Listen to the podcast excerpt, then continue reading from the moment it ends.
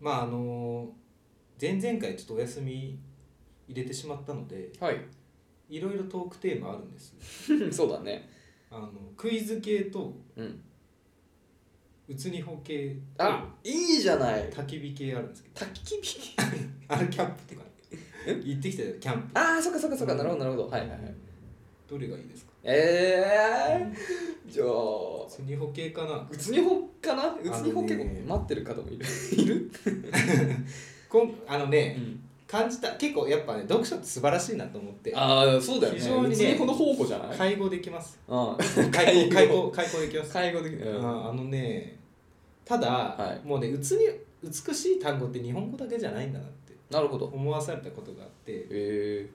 ちょっとワールドワイドこれなんて言ったらいいんだろうねー、美しい言葉外国語をうん使っていこうはいはいはいへえー、そうなんだあ待ってそれ以前にうんあのねインギンブレーねうん書いてあったあったマジうん何森鴎外のうん舞姫にマジ「インギンでブレー」みたいななんかあーなそるうほ一どなる単ほど語4文字熟語じゃなるほどななるほどなるくほどてインギンとブレーを同じうん文うん脈うんに入れうんてうるんまあでもつまりはインギンブレイってことだな本当に現存現存というかわかんないけどへえ本当に使ってる人いたんですよそれさ、うん教科書とかにもあったらさ、うんナチュラルにそこ読めたら超かっこいいね、あだから読書タイムうそうえ鍋さんー、じゃあ次のとこはいっつってインギンでブレーなって 言っかっこいいよねて超かっこいいなんで読めない ラジオで聞きましたのすごすぎるそうインギンブレーはかっこいい へえ感動なんかねうん出会いだったね完全にそうだねなんいかや運命すらを感じた よね、ああいいっすうん前ね回の話もそうでしたけど、はいはいということでうんエフさんは知ってますかデカダンスという言葉デカダンスデカダンス知ってますかわかんない何デカダンスっデてカダンスってねこれあの斜陽っていうはいはいはいあはいの太宰治の、はいはいはいこの間もちょっと話してたねそうそう本に出てきて、デカダンスってさなんかキャポップじゃないうんでかいダンスなんデかカダンスなんかそうだねだからなんゴかシッしクょ昭和のアイドルとかの曲みたいにあり そうなそうイメージよねあの文字に書いて書いても多分ゴシック体とかねうん書かれそうじゃないうんその意味があのーちょっと待ってね19世紀末に現れた、まあ、考え方の一つで、はいえーっと虚無的大敗的なことを意味するらしいんですよだからこうさ文献大学生とかがさ学校も行かないで何も目的なしに家で一人でゴロゴロする有名な私大学生が夢なし大学生みたいな人たちをデカダン派っていうらしいのデカダン派デカダンデカダンスっていう考え方にうんあのなんていうの信仰がある人だとデカダン派っていうなるほどねそうでデカダンスも例えばさうんじゃあ結局そういう人生送っててさ私もね結構気持ちデカダン派の部分もあるわあ デカダンけ派そうだからさ結構さ私そのデカダン派だったんだ合コンとかでさうん結構怠けるとことかさ、んなんかみっともやないとこもあるんだよねっていうよりはさ、僕結構デカダン派だからさあんまそういうことには前のめりじゃないんだよ 超かっこいいじゃんみんな「へーって下でこう「デカダン派」って調べてみたらみんな急いで検索するデカダン派そうそう虚無的そうそう自堕落不不健康大敗的とかもうさマイナスの 言葉を全て内包してるわけよあー自重自暴自棄デカダン悲観的とか、うん自己嫌悪デカダンスっていうのは名詞なのなんつうだからうんいや俺でも結構デカあデカダンスな休日送っちゃうあ何であーどそうだどういう使い方、まあだから形容的な使い方そういうことみたですようん形容詞的なだかだかららデカダンス 的なデカダンス的な毎日だよねみたいなそうそうそういや昨日の休日はデカダンスだったよみたいなそうそうそうそうそういろんな使い方いいそうそうそうだからそういうそうそうそうなるほどねやってますねだからこれは使えるわかっこいい土日何してたんって結構デカダンスだ ったねわかんないけどわかんないけどほーみたいな何したデカ何しただから何したんって言われたけどだからデカダンスだから 何てないしたとかじゃなくてデカダンス何もしてないよまあ強いて言うならデカダンスをしたってことだね超いいじゃんこれさうざかっこいいよ ないやかっこいいだから結構だから、うんこの言葉が生まれた意味もさあったねあるよねきっとだからこの 大変的な自分をどう表現したらいいんだろう、うんデカダンスにしよいやでも多分だからちょっとそういうなんていうの哲学的な言葉だよね多分そういうう芸術の一派って感あじ芸術系の話なんだ、なるほどねああ芸術的なら合うわ例えば曲でもうん結構デカダンスな曲ってあるじゃん、そういうなんかさこうだらーっとした、ああコーンのまあ、いやアウェイこういやいやとかもっともっともっと僕は J ロック的なイメージをしてた、うんなんかそのなんていうのライズとかいやいやライズは全然じゃんだからい言うならば俺のイメージ夜逃げとかちょっとそっち系なのこのう、あーなんかちょっと気だるい気だるい気だるいうんなんかそのなんていうのこの青春のモヤモヤさみたいな、うんそういう感じでちょっと多分違うんだけどねエネルギッシュなんだけど、うんなんだけどそういうなんかこう堕落したことの芸術性みたいなものを表現する時ってあるじゃない、うん、デカランスそれ的な曲それがそれがいわゆるデカダンスなうんだね、へん、えああそうそうそれめっちゃいいじゃんなんか今回のアルバムどういうコンセプトで見てくれて、うんまあちょっとデカダ ンスな虚毎無日的なをうんちょっと表現できればと思っていかてっこいいだからさ胸張って言えるようになるこれが広まれば世の中のさ腐敗した人たちそうだよね大大敗的にだからそうだよだからだからもう本当そういう意味合いなんだと思うよ、うん一般的にそういう堕落した虚無的な生活っていうのは多分ネガティブに捉えられがちだけど、うんでもそれはねそういうのじゃなくてデカダンスって言芸葉を術つけることそでうそうそうそれも一つの選択なんだと、っていう意味だからね芸術性が生まれるんだいいじゃんうんいやそれやっぱ言葉つけてあげるだけでいいなそうだから本当マッチングアプリっていうのがさ、うんあの当時は出会い系から名前が変わったことによってさあーその前向きな捉え方も変わったじゃん、うんそういうことよねこの自堕落とかっていうことをデガダンスっていうことによってそうそうそうなうくなる肯定か的ら、なね、そうそうそうん今っぽくなるうからね、うんあいいわ、うんあこれいいいいかなりいいと思うわかなりハマったうつにほ日本語じゃない けどまあでもまあまあまあ別にね日本語化ししていくことはできるからそうねんそうそうそうそうでかいですねいやでも僕もだからデカダン派の時あのる要素はあるよ やっぱりあののんびり、うん最近特にねうんあの必ずしもそのエネルギッシュなことがいいことだとは思ってないから、うんむしろこうねあのなんていうの脱力したねこう等身大の自分っていうのはいはいもやっぱ肯定してるからうんデカダン派だねそういう意味ではそうそうだから同じところでさモラトリアムっていう言葉があるわけはいはいモラトリアム確かに男子みたいなそれにちょっと近いか大人にうんそのなんか例えば就活のタイミングで学生から抜け出せないみたういんうな、んそれモラトリアムってつけることそうだねなんか意味合いそうだね、そうんのなんか、ちょっと変わモラトリアムなんだ自分みたいな 本質は変わんないんだけどさなんかそうだよね肯定的に感じる部分はさだから、あるよねこの空白の1年間何ですかって言われた時にちょっとモラトリアム的ななんか言ったいやいやだから説得力は違うんだそようやだっよぱりね。そういうこと、そうれい言ううこだと、そうけいうこと。名前をつけることによって、そういうね、うんちょっと捉え方が変わるよね。そポうジティブになるよねっていう意味合いでは同じだ。すごい。素晴らしいしかもそれを太宰治さんが使ってるってところにさまた説得力が増すよねそうだね。うん確キかャラに。クターがやっぱええわ、うんいいね本を読むのは、でも確かに、太宰うのん、テイストは、 そっちだよね。デカダンスデカダンス派だよね。デカダン派だね。デカダン派ですよ結構、デカダン派だわ、確かに。うん確かに。そう言われてもそうだ。ぴったりの言葉だね。これだってさ、う話したってことは最初の X で投稿できるわけでしょん。うん。デカダンスってこうそうあらす。じデカダンスな日々を過ごしておりま素す。晴らしいい。そういうことだよ。デカダンスの多い人生もう 人生を送ってますっていうことが言えるわけですよは。いということで皆さんぜひです。いい場面で、いいですね。うん、使ってみてはいかがでしょうかということはでやっていきましょう、アラサー男2人が中野の中心で愛を叫ぶアラサー男二人が体の中心で愛を叫ぶお互いの好きなことを山根宣言もやったことえー、どうもデカダンス的な日々の過ごし方は1日2回ウーバーイーツダメですああ、それすごいね。デカダンスだね結構、すごいね。デカダンス的な過ごし方。ちょっと鍋さんと違うけど、んデカダンスの日は何をしてるかっていう文脈になるけうんど、UNEXT であのドラマ「ハンニバル」を永遠見るっていう。ハンニバルっていうのはデカダンスですねハンニバルいや全然デカダンスじゃないか らなて映画は全然デカダンスじゃないんだけどぼーっと見もう、うん、こう34周してるからもう何も考えず見れんねデカダンスだねデカダンス34週目はデカダンスそう完全にマッツ・ミケルセン見るからもうね私はね本当に外に出たくない日ってあるわけあります出りゃいいのにって思うと思いますよね皆さんきっとあるんですよね急にデカダンスの日がねそうそう扉がね固く閉ざされ重く感じる時が上がりますよ僕もありもまう昼夜ウーバーすマジ僕の違うところは確実に土日とかにあの1週間分の食材を買い込んでますから、うんだからそうです出る必要ウーバーじゃなくてもあるだからそそのウーバーを頼むことねこう罪悪みたいなのを感じるわけ感じる高いすっごい感じる負けた感があるわそう買いに行きゃいいだけだもんいやそうなの別によいやわかる近くに俺店あはるからそれが嫌なのよそうなんかさウーバーを頼むことがデカダンスもうそうだねいや本当にわかるなんか負けた感じするよねそうそう体調が悪いとかじゃないかそうそうそうそう体調良からったらいいん行けだけどばねいいだけなんですけど、うん、わかるよなんかこうもやもやあるよねだからちょっとデカダンスなんって感じだね高いのそうだね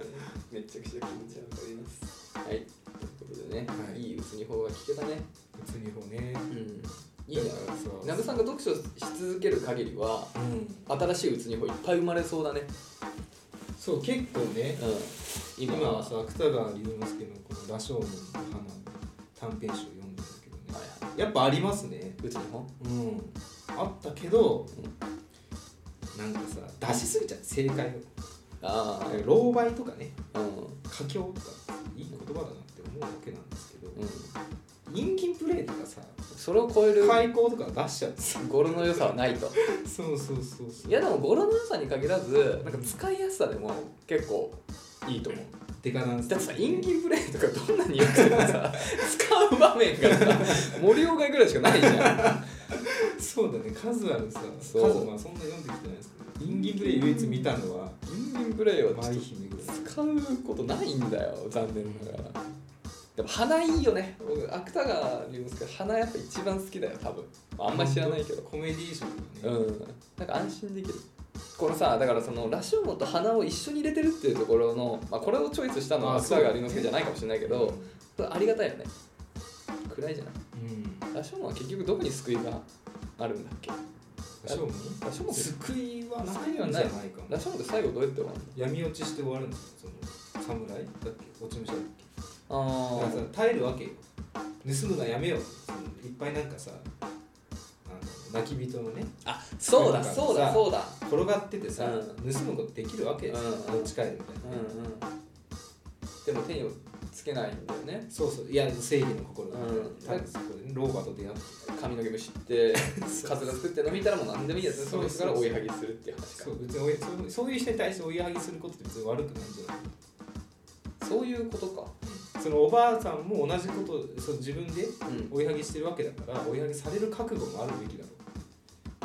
ろうあーあんまり覚えてないけどじゃあその主人公っていうのはさ闇落ちしたわけじゃなくておばあそういうおばあさんからは今後剥ぎ取り続けるよただ、うんやっぱり死体には触らないよっていう覚悟なのかないやもう勘落ちしたと思う 勘打ちしたもう何でももうこんなことがいいなら何したっていいだろうたた多分確かね、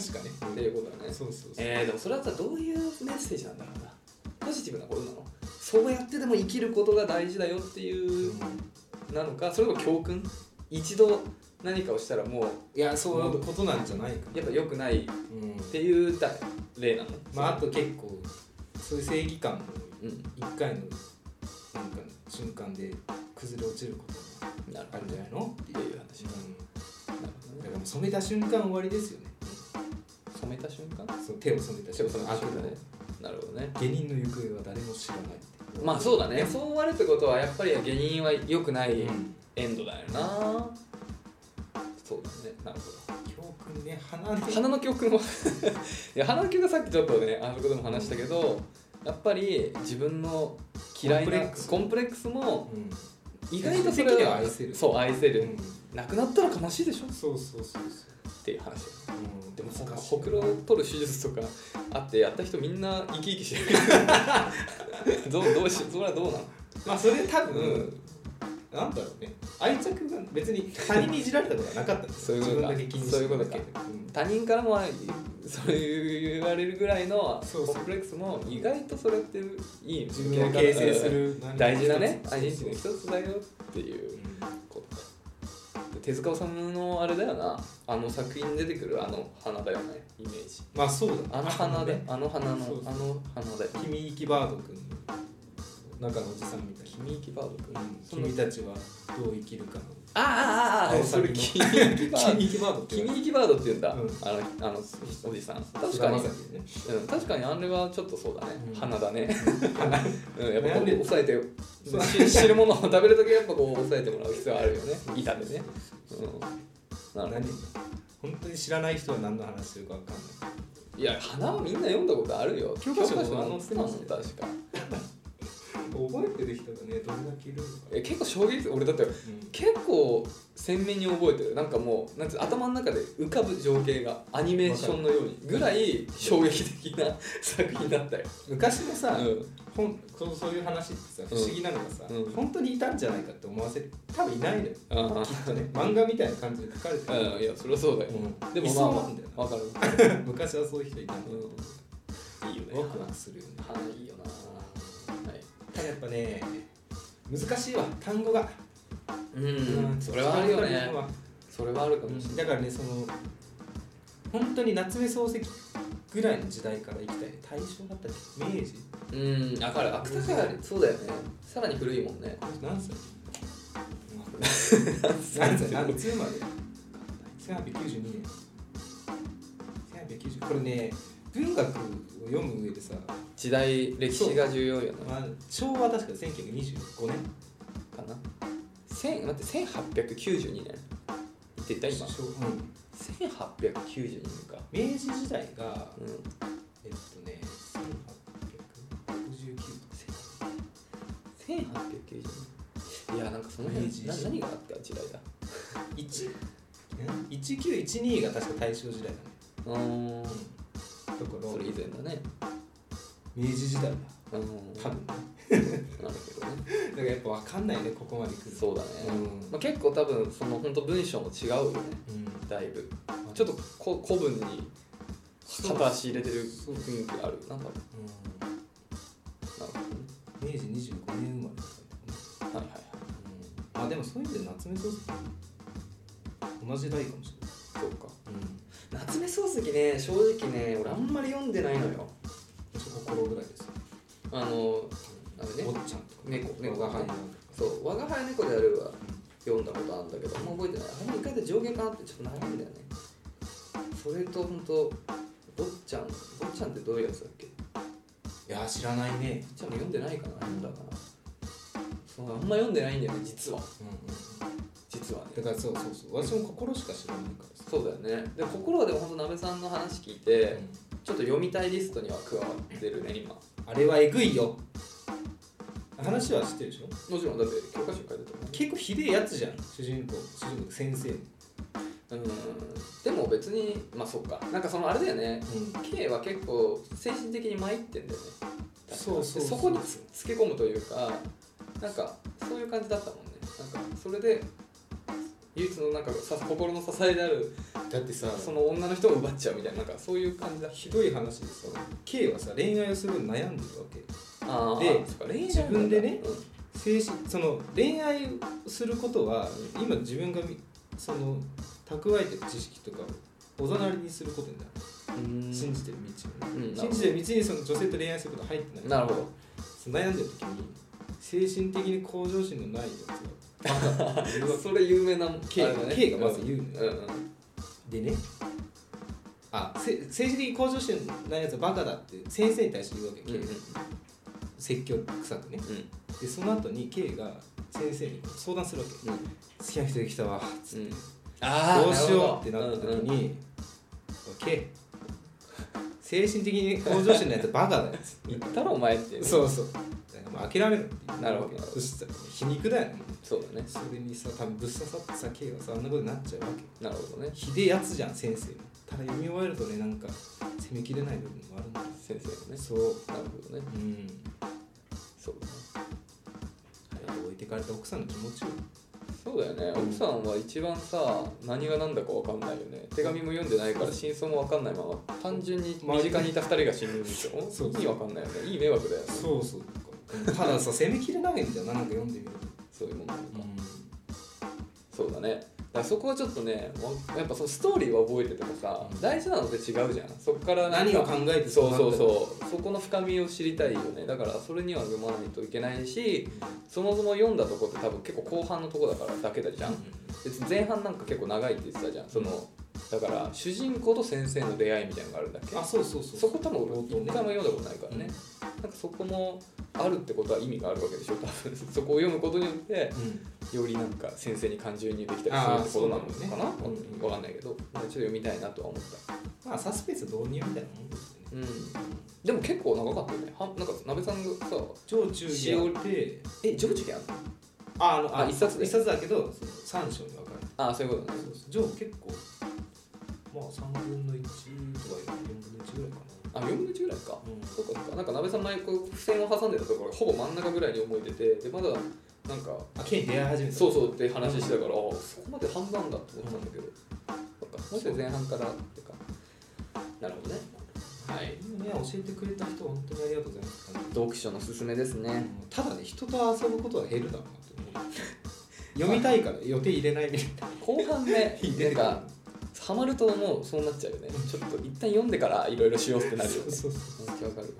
う。読みすぎは注はいじゃあね今週もいただいたネタ読んでいきましょうか意。はい、ぜひ。はい、では1通目読ませていただきますはい。ラジオネーム彼氏いない歴ニアリーイコール27歳 うん。ニアリーイコールだからさどういうことイコールではないんだあれかな、中学校の時、一週間だけ付き合ってちょっとあったみたい なそう1とはカウントできなカウントするいん何かがあったってことだよねそれかうん。うん。だから27のニアリーイコールってことは27.001とかとイコールの可能性はあるからつまりは27歳になった以降とかにああ、なるほど、ね。できた可能性あはあ、なるほどね。 確か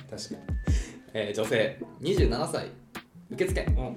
最近お二人のトークにはまってしまって寝ても覚めても聞いて、えー寝ても覚めても聞いていますありがとうございますす。ごい矢口さんのイケボやあうっす鍋さんのさりげなくスルーされているボケがツボですまあなんかさ、いや、たまにねしちゃってる多分ね、ヤクさん気づく場所をね前回の編集してる時にあれ前回私の仕込んだボケが豪快にする3択の聞いた今教えて今教えて冒頭で前回の冒頭でねうんアメリカの話うん英語喋ったくらい覚えてうんる「トゥーメアランドサーティうんシャウトラブインセンターオブ仲間」って言ったの覚えてる何言ってたか私の中であれはタイトルコールだっいやわかるよたあわかるけどなんあか何言ってるか分かんなかったそうなんかティッシュ使ってゴソゴソなんかもぞもぞ言ってるから伝わらなかったですって言ったあそういうこ分とかってる分かっうてるんそれは分かってるよそうそうあ伝わらなかったなと思って反省してたいや伝わった上でうんスルーした、 スルーじゃないよ言ったでしょ分かんないよってリアクションしたでしそういうことねょ、うん、ででもででもも感もいいそうでもスルーしちゃってる時もあるそれこそ本当編集しててあのこれ言ってた俺これ言ってあげればよか ったこれあれじゃんみたいな龍が如くのあれじゃんみたいなああっことはまあたまにありますよ仕方ないた尺もね限られてるそうそうそう早く行かないといけまあ、ない、鍋さんもさ絶対拾ってほしいって言ったら何度か言ってるから 一回でやめてることはまあまあまあ中の下ぐらいのボケなんだなうんえー今回は、えー私の恋愛相談、えー恋の相談がしたくレターさせていただきました、トークのネタになれば光栄です結論として聞きたいことはアラサーの男性がこの子と交際したいと思うタイミングについてですうん私はラジオネームの通りきちんとした恋愛経験がないものですうんだからニアリコールだね、えー恋愛感情が芽生えて男女の関係になるものの片思いで終わるケースがほとんどですアラサー男性のお二人はどういった時にこの子と付き合いたいと思いますか参考までに教えていただけたら幸いですということではいなるほどねいやこの子と難しい付きな合いたいもうね結構私序盤ですよだってだ付き合いたいと思ってから攻めるわけですからねそうだよねだ友達から行かないパターンですから私はなんだっけあの雷のみたいななんか衝撃があ電流でない違うなんかはい C はさなんか言ってたじゃんなんかそうう長いことねそう衝撃が必要だとそうそう長いこと連れ添った人にうんそういう衝撃がなくてう、んそうバッというそのなんか ね一瞬の瞬きみたいなところにうん恋愛の始まりはそうあでるすっ心ていのうね C 枠うんいいさでしょ忘れだったもん忘れちゃった ねそんなような感じだったよそうそうそうそうででここののなさそうだもんねそう交際が始まる刺激は何なのかって話ですよねうんうんえーそうそうそうそのそのいね電流光るその電流は何なのかって話だねもうパパッと見もう私の場合第一印象でしかないですねうーんで見た目がド直球の時はもうあ付き合いたいとはなります確実になるほどね一発そのパターン A としてもねなあでもまあこの恋彼氏いない歴ニアリーイコール27歳さんの感じだとなんかその恋愛感情が芽生えて男女の関係になるものだからそのなんなんていうのまあいや別には、まあそうだからちょっとなんやりとりはすかるそうなんかいい感じになるんだけどそこの一押しがないだからその、まあ、仲良い仲良い男女というかねうんその近い男女から恋人になるそのハードルうんそこは何なのって何がそこの違いそのまま友達としてだらだら終わってしまうものとこの恋人になるこの違いうんこれは何なんですかっていうことなんだと思うんだよね私ねうんあるのそのさ大人数ってかうんまあどうだろうなあのそのじゃあ私と親しい女の子が一人いたとして、えっ、と私の友達と友達がじゃあ4人ぐらいいます、うんうん私がいますじゃあその6人でうん喋ってる時にあれ私だけなんか扱い特別じゃない って思った瞬間付き合いたいなって思うなるほ好き好きになどなるほど相手からの好意を感じるそうそうそうことってことねしかも人との比較ってことそうねそうそう優なるほどね優越感にこう浸った瞬間はあれってちょっとわかるかもしれないだから単純にそれ2人で飲んでて、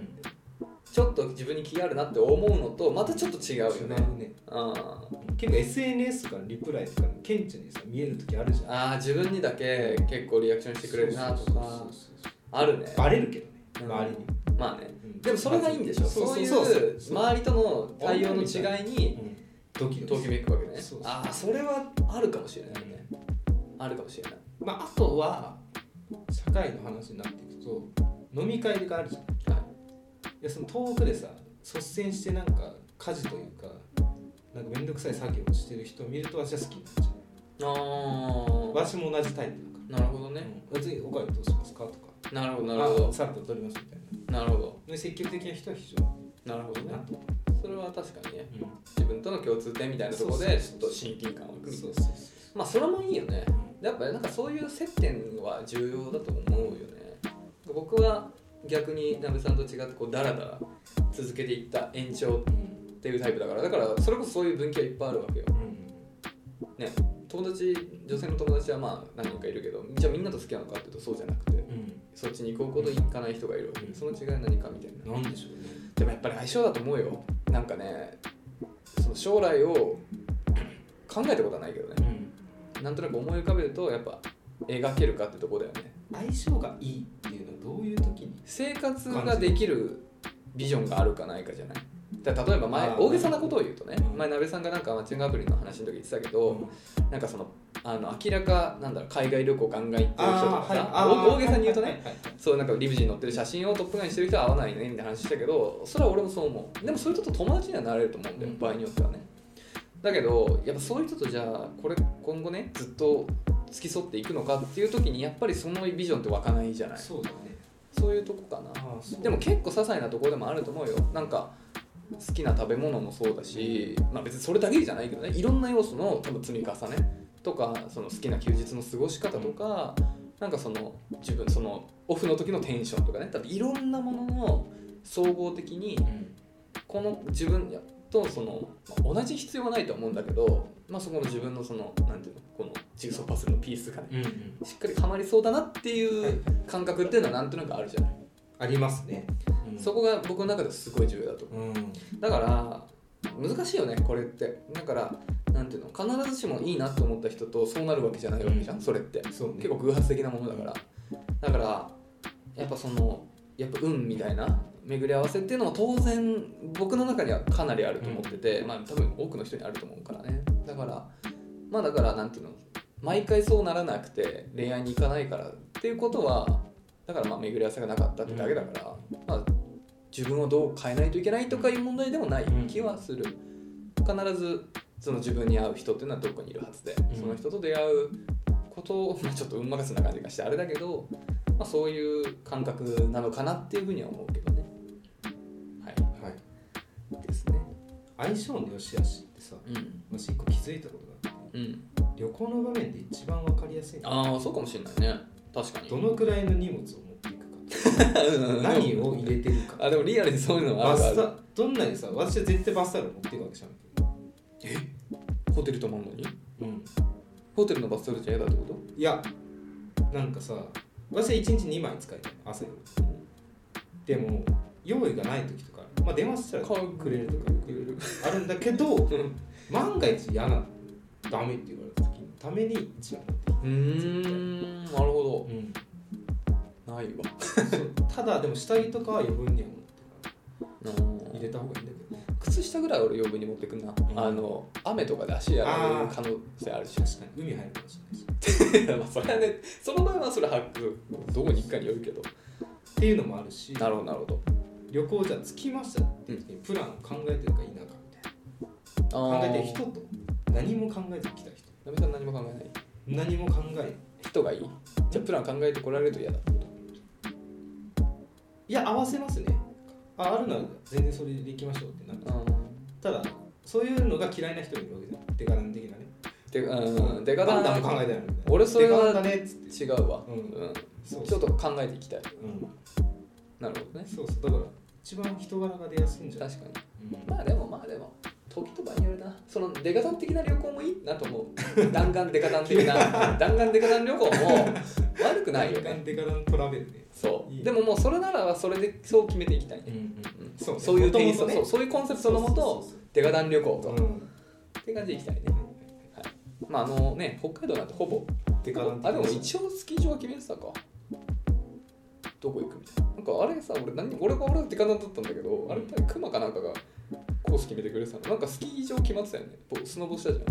ゃん調べた気がするさすがにその場でうん事前にじゃないそれかその現地の人に聞いたとかじゃあデカダンだうんデカダン旅行でした うんだねはい思春期がなせる技かもしれないでもあれはうん、思周春期期のとか方が学生がなせる技かもしれないうん、無計画やっぱ大人になるとさ旅時間行もがそう旅行もそんなに頻度ないそうそうそうそうまあ人によるか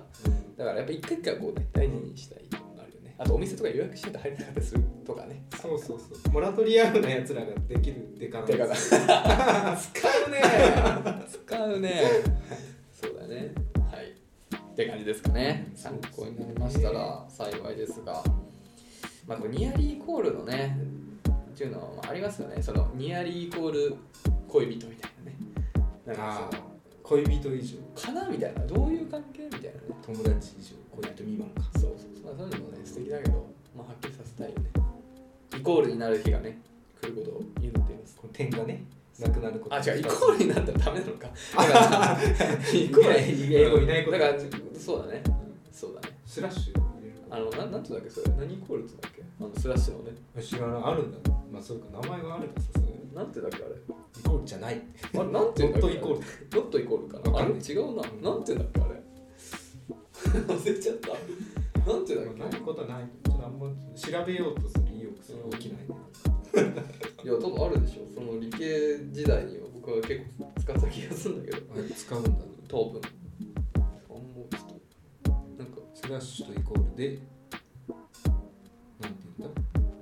読み方あんのあるよねイコールではないという意味です。ノットイコールあーなんか明確なこれっていうのはないんだねノットイコール。ノットイこコーれルああノットイコールとか。あうー、んまあそうかもしれないそう言われてみるなんかあんましっくりこなかった ということでノねットイコールって書いてあるそうなる日がねノットイコールになる日が来るのをね一緒にね。はいお祈りしておりますということでまた何かありましたらお便りいただけますと幸いですはいいいですかはい。じゃあ続きまして読ませていただきますラジオネーム、うんサンプ・オブ・ニシンあら、さんなんか聞いたことある五感です。バンプオブチキン。サンニシンってさオブニシン。魚食べたことあるあんじゃない私、いまいちニチンってさ、なんなのあんまり馴染みないよね。でもあると思うよ。缶詰とかで。あれ、それなんか世界一臭い缶詰はニシンだっけ確か。あ、じゃあ食べたことない。え、そうそうじゃあそれは違うよ。なんだっけそれ。か、なんだっけそれ。シュプリーム、なんだっ違う違う。臭いやつってさ、けうん。違うよ。ニシン、あれニシンの缶詰って臭いの本当に。あ、そうなのあ、本シ当ュだール。ストレミングスは。あ、それニシンあ、なんだニシン。あ、そうなんだ。うん。なんかそれ有名だよね。これ散布されたら大変なことになっちゃう。そういうこと あ、そういうことめちゃくちゃ迷惑なことじゃない。大変です。散歩にしてそういうことかあ結構でもバンプ・オブ・チキンの曲もさデカダン的な要素多いですよねなんとなくそんなことないあでもなんか前向きな感じいやでもちょっとデカダンかもねなんかそのねあのむ肩に力は入ってない大敗的な感感じじはあるよね、まあ、曲にもよるかもしれないね男性23歳大学院生あらおすごいうんなべさん矢口さんこんにちはこんにちは恋愛相談ですバイト先の年下の女の子に恋をしましたうんその子はお客さんがいない時にちょこちょこ話しかけてくるくるのですが会話するのがとても楽しくて好きになってしまいました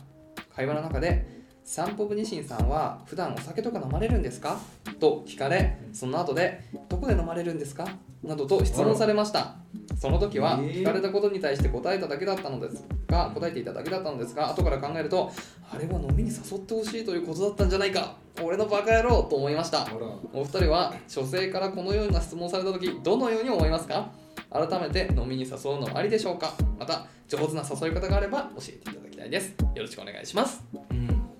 いいねいいですねいいね なるほど笑えたって感じですねなるほど笑えたなんだっうんラブラブメイクけラフウェイからね最後ああなるほど散歩不思議だからうねんいやーこれはね私はだったらねうん誘い待ちかなって思思っっちゃうったよねね正直これは思っちゃうよね、一緒に行こう待ちだえ行く待ちな気がしましたけどねでも、うんどっちもあるよね女性単純にその話を盛り上げるのがすごい上手な女の子もいるじゃん、まあまあ私も聞きますそうれえどこえじゃあそうどこっすかでこんなんさ、うん普通に考えたら多分100男男だったら100おこれ俺に気あるじゃんと思うし、うんその場合も全然あると思うけどまあでも一方であんまりなんていうの普通にっていうケースもあるからうん何とも言えないけどでも誘う口実としては最高だよねだからこの流れがあれば、まあ、後日でも何でも誘いやすいと思うだからさもう30で彼女いない歴5年以上の私から考えると多分こういう場面私もあったんですようんただスルーしてきたんです結構うん向こうが誘ってほしいかどうかとかじゃなくて誘うしかないな誘った方がいいなって思っちゃうそうだよね、うんいやわかるわかるてか別に相手に気があってもなくても自分が好きならそうそうそう一回誘うのはそうそうそう全然いいからそううんだってさねチ誘ャンわなスかでっすたまらたとないそうだよそうどんなにやっぱ可能性が低く てやっぱ可能性がね、うん仮にやっぱ1と0の間だとしても そうね何回転んだっていいんだよ、ういいんです何回転んだっていいんだよ、うん見えないものをうん見ようとし見てようとして 行きたいそう考えちゃうよちょっとこれなんかもう俺全部知ってるやつを全部腹行っペコのパス来ちゃうよああなんだそれなんだっけそれ乗車券ああチャリンあ違うか乗やっぱやっぱ差別ついたしたらいいの わかんないいやでもそういうことようんだから上手な誘い方見えないものを見見よ見ようとしよううん上手な誘い方だって僕だ僕だったら、うんあのやっぱこの食事の話とかお酒の話とかしたらいいじゃん、うんやっぱりあのお店決めたいんだよねなんかここにいいお店あったから今度ここ行こうとかそういう感じに誘うのが一番理由としていいと思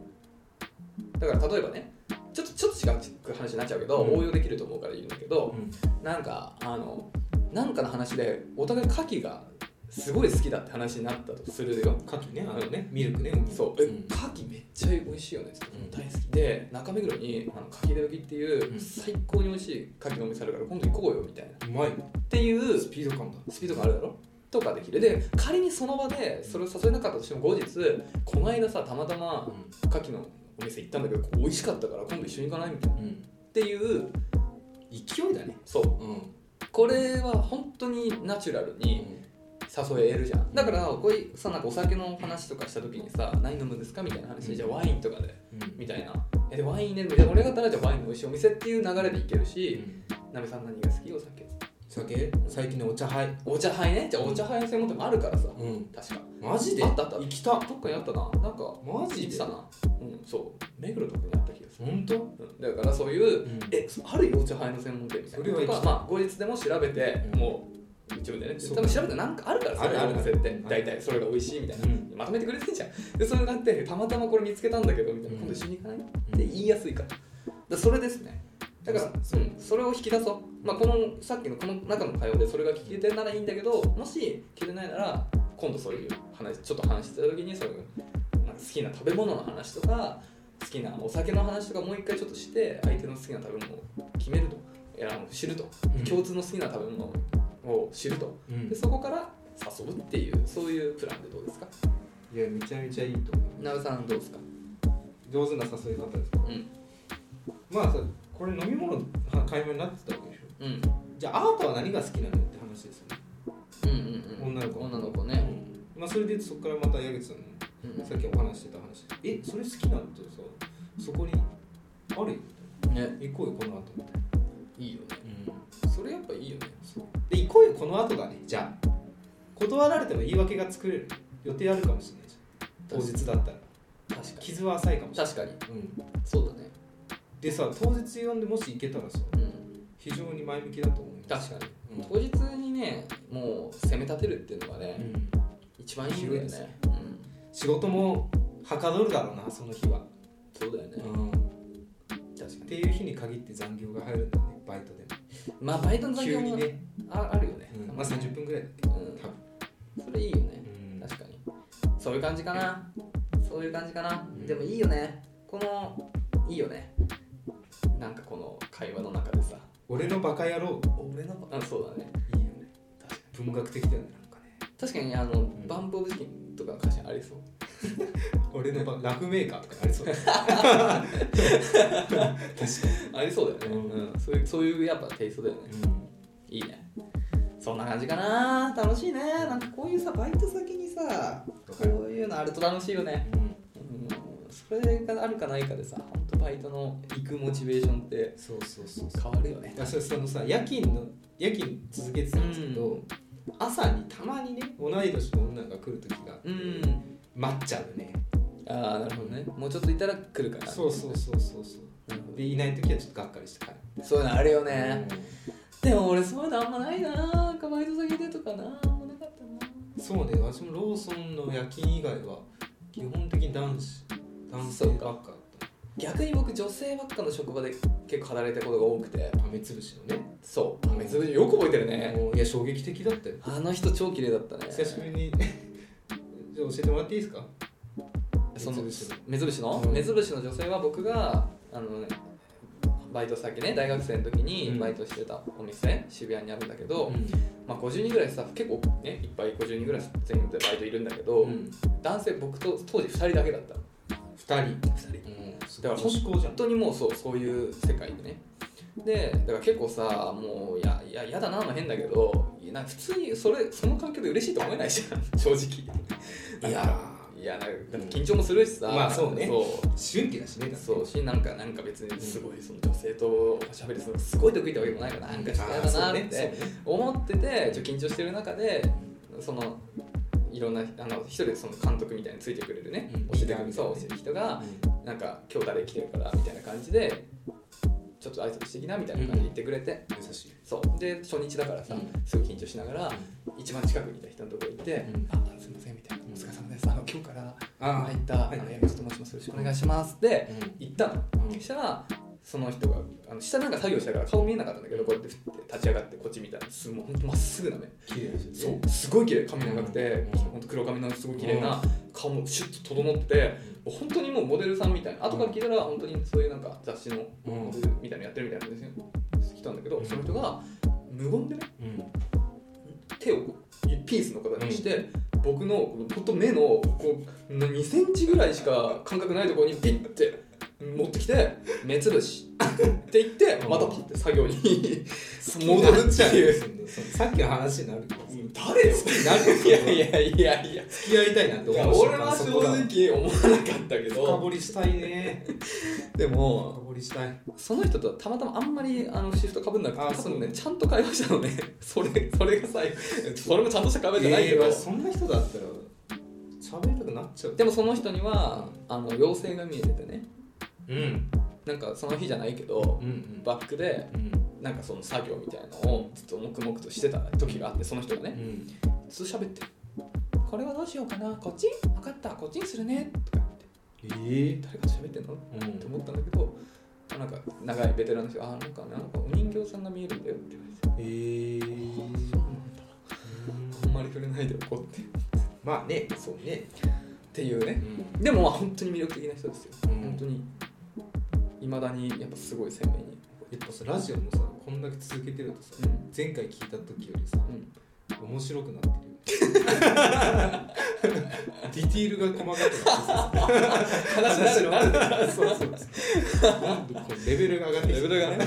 クのレベルが。そうなるほどなるほぜひなんか比較して聞いていただきたいど恥ずかしい。恥ずかしいわ。はい、ということでね、うんはい、思い出ね、はい、バイトの思いでね、また何かね、ありましたらお聞かせください。ぜひねあうりがとうございまくいくといいんまですすけねれども、願っねてますよ。もし後日あればね、教えてください。ということで、えー、今週はこんなところですかね。はい引き続きね、恋の波だったり、恋愛関係ないこと、どんなことでも構いませんので、概要欄にスタンド F のレターフォームもしもしくはメールまたお便りお待ちしております。うんえーメールアドレスは info.nakachi.gmail.com 中地のつぶらなべさん。 NAKACHU ですお便りお待ちしております。ギタリストしりとりジミー・ペイジえー、ローラモもうもうもうもうトム・モレロ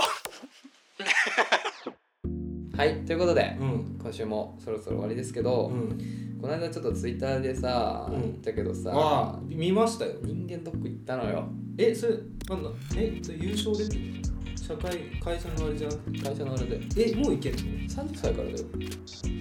えマジでうちの会社は違うのかな追加料金なしで追加料金マジでうちは35ぐらいそっか、まあ、それは会社と違うんだね。うんいや、35からでいいでしょ。いやいや行った方がいいよ絶対30から若くして行った方がいいですよまあね、早く、はね、それはね、早期発見につつながるからうんね。間違いないあれさ、いや、え、ややっったよ。え、なべさん何回やった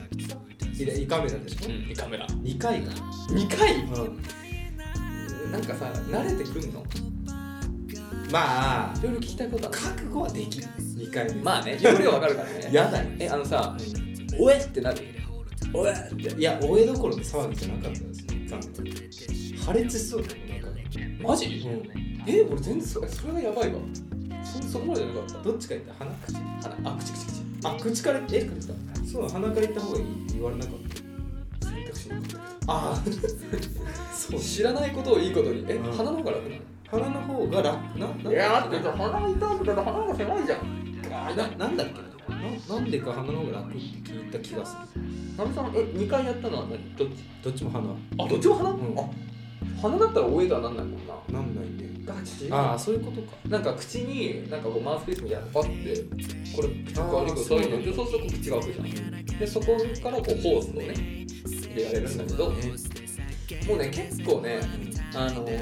嫌だったよあのもう流れ作業的な感じで心の準備なくてうんまず、よまあ、同じ多分同じだと思うんだけど横にこうあそうでも口じゃないから口どうかえ横です横だよねでなんか足とかなんかいろいろ勝手に触られてこういう感じで形しといて楽ですみたいなのをされるがままにはこいうやってで口の下にあの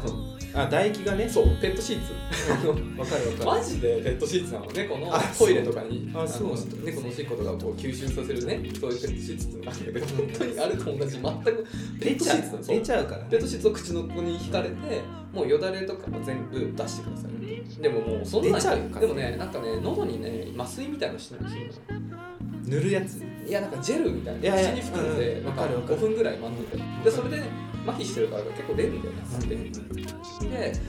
こうお腹入れてで、なんか行きますよとかも言われないのなんかこれでシュッシュやってるからちょっと待っておうみたいな感じでひどいそうそそれれはってなって本当に喉を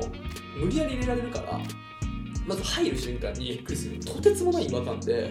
それでもうおえつね、この入ると吐き出そうとするじゃんだから多分自然なんだけどおーってなってびっくりしてねそうでやっとまあ入ってもずっとここに気持ち悪さあんので違和感残んないんでこのまま続きますよみたいな感じが違和感なくなるんだと思ってでもしばらくしてると上とはなんないんだけどまたね奥に入るタイミングがあるわけようんでそれを奥にこう入れられるためにまたうどんどんこう動くからっんよだれていう感じでもうだから涙ダラダラで、うんもうわかるわかる終わたびにこうブーッていう感じでもねうん一個だけ救いがあってえなんか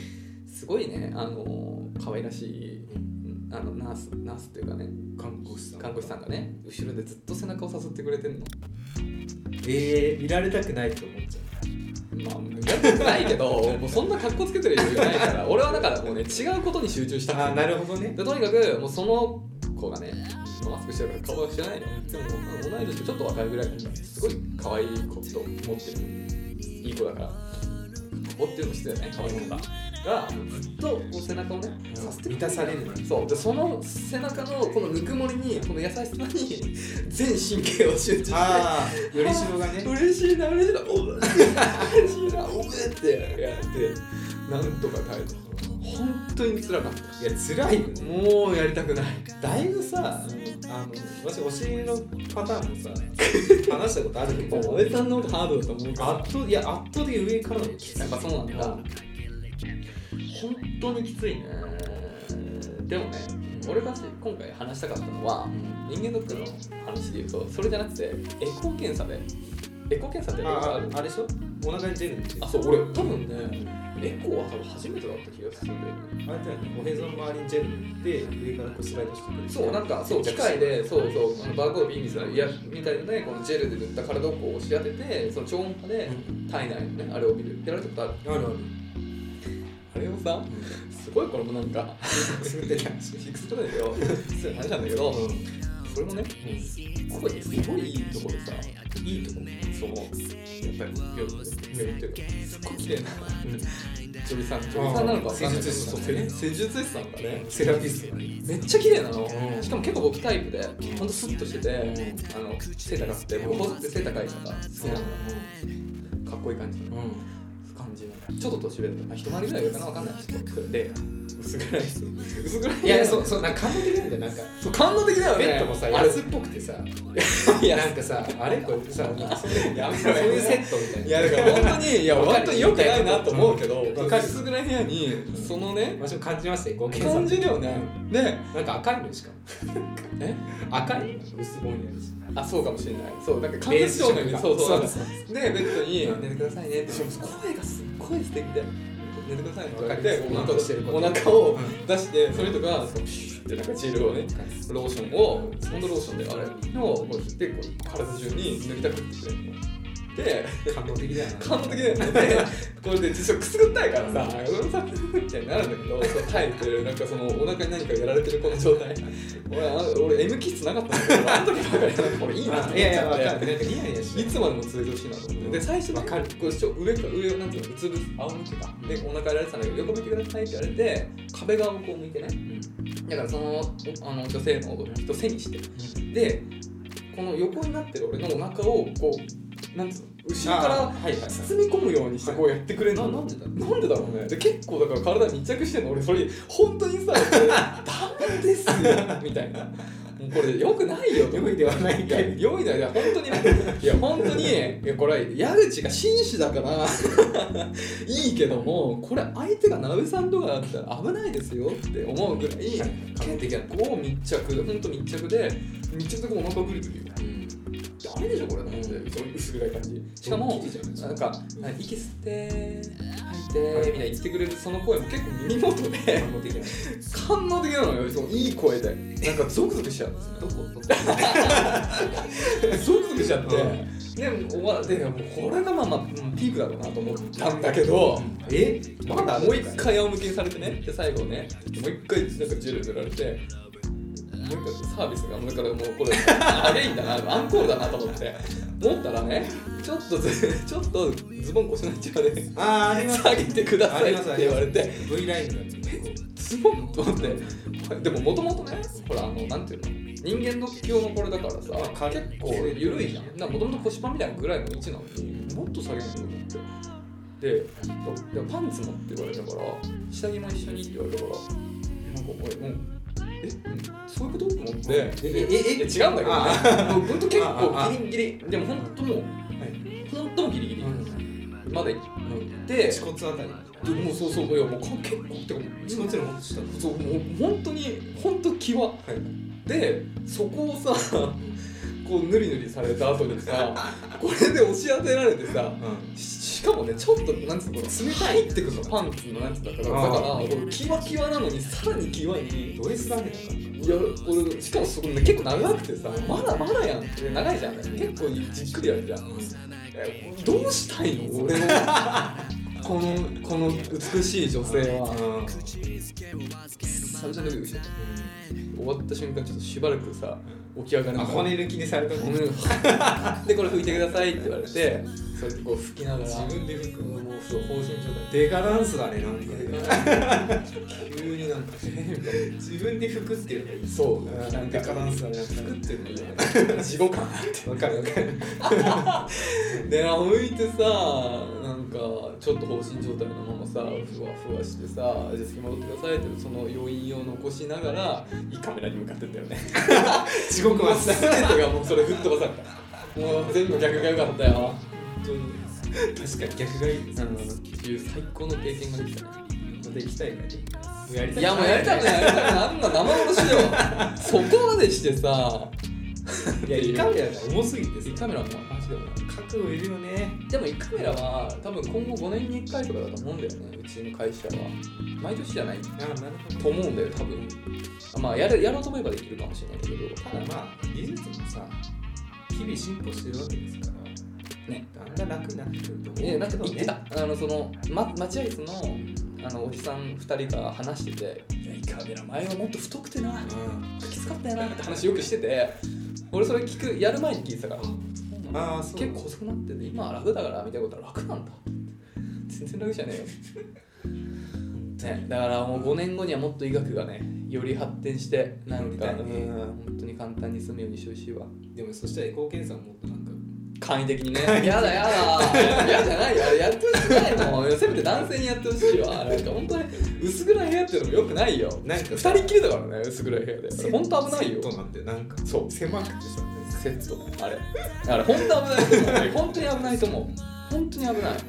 うんやっぱり私も感じましたよだよね、うんあれなんか理性の1対1であの薄暗い空間でしかもそんな広くないこう広くないっていうかまああの空間に入れちゃダメだよあんな密着するんだから絶対良くない何も考えちゃそうまあいや危ない本当に助けてく危なれいるいや環境そうマジで良くないと思う本当に良くないだって本当にギリギリだからやってることもうだってもうもうほぼほぼだから付け根だからはい付け根グリグリされるんだよローションでダメでしょ私一回あったのがさもう下全部脱いでるわけあまあそうだよね、なべさんあの入院中とかそういう話そううそんうだからそういう注射っていろんなところに今まで打ってきて基本的にはさ怖いちょっと怖い。肘の関節でしょうんそうだね。であと背骨ああ俺やられたことないんだよ。あと頭一番緊張したのが足の付け根全部脱いでるそうだね。実は女優さんが来てさ恥ずかしいのとさ怖いが勝つよねいやそうだねいやそういうことですいや俺もその状況だったそらこ行くそんな初めて入れられる経験したんっでていうのと恥ずかしいっていう恥恥ずかしいあるんだね一応あらゆるありとあらゆる感情が入り混じってそうだねかけがえのないいや適当にまあそんなところ適当にしたくないけ どまあそうだねまあしようと思った時にだから結構そういうねお尻の話もあったんですよ踏み込むと何があるか分かんないからやっぱ処理した方がいいなと思って毛はとりあえずあ毛の話もう全部あでもないそ方うがいいしそうかもね確かにそうだねそうですね。何があるか分かんない。こういうことですよね。思いましたねあれはね、すごかった。まあ、無事にね悪い感じ、まあ悪いことばかりじゃなかったね。カメラがやらが勝つな。何があってもよくても。うん、そりゃどれだけ官能的でも。でも胃カメラって終わったら終わりなのがいいなバリウムってさあの下剤飲んで出すまでじゃんだから家帰っても残るのよしばらく気持ち悪さがその感じはないんだよね終わるからそれはまあなんかいいとこだなって難しいね。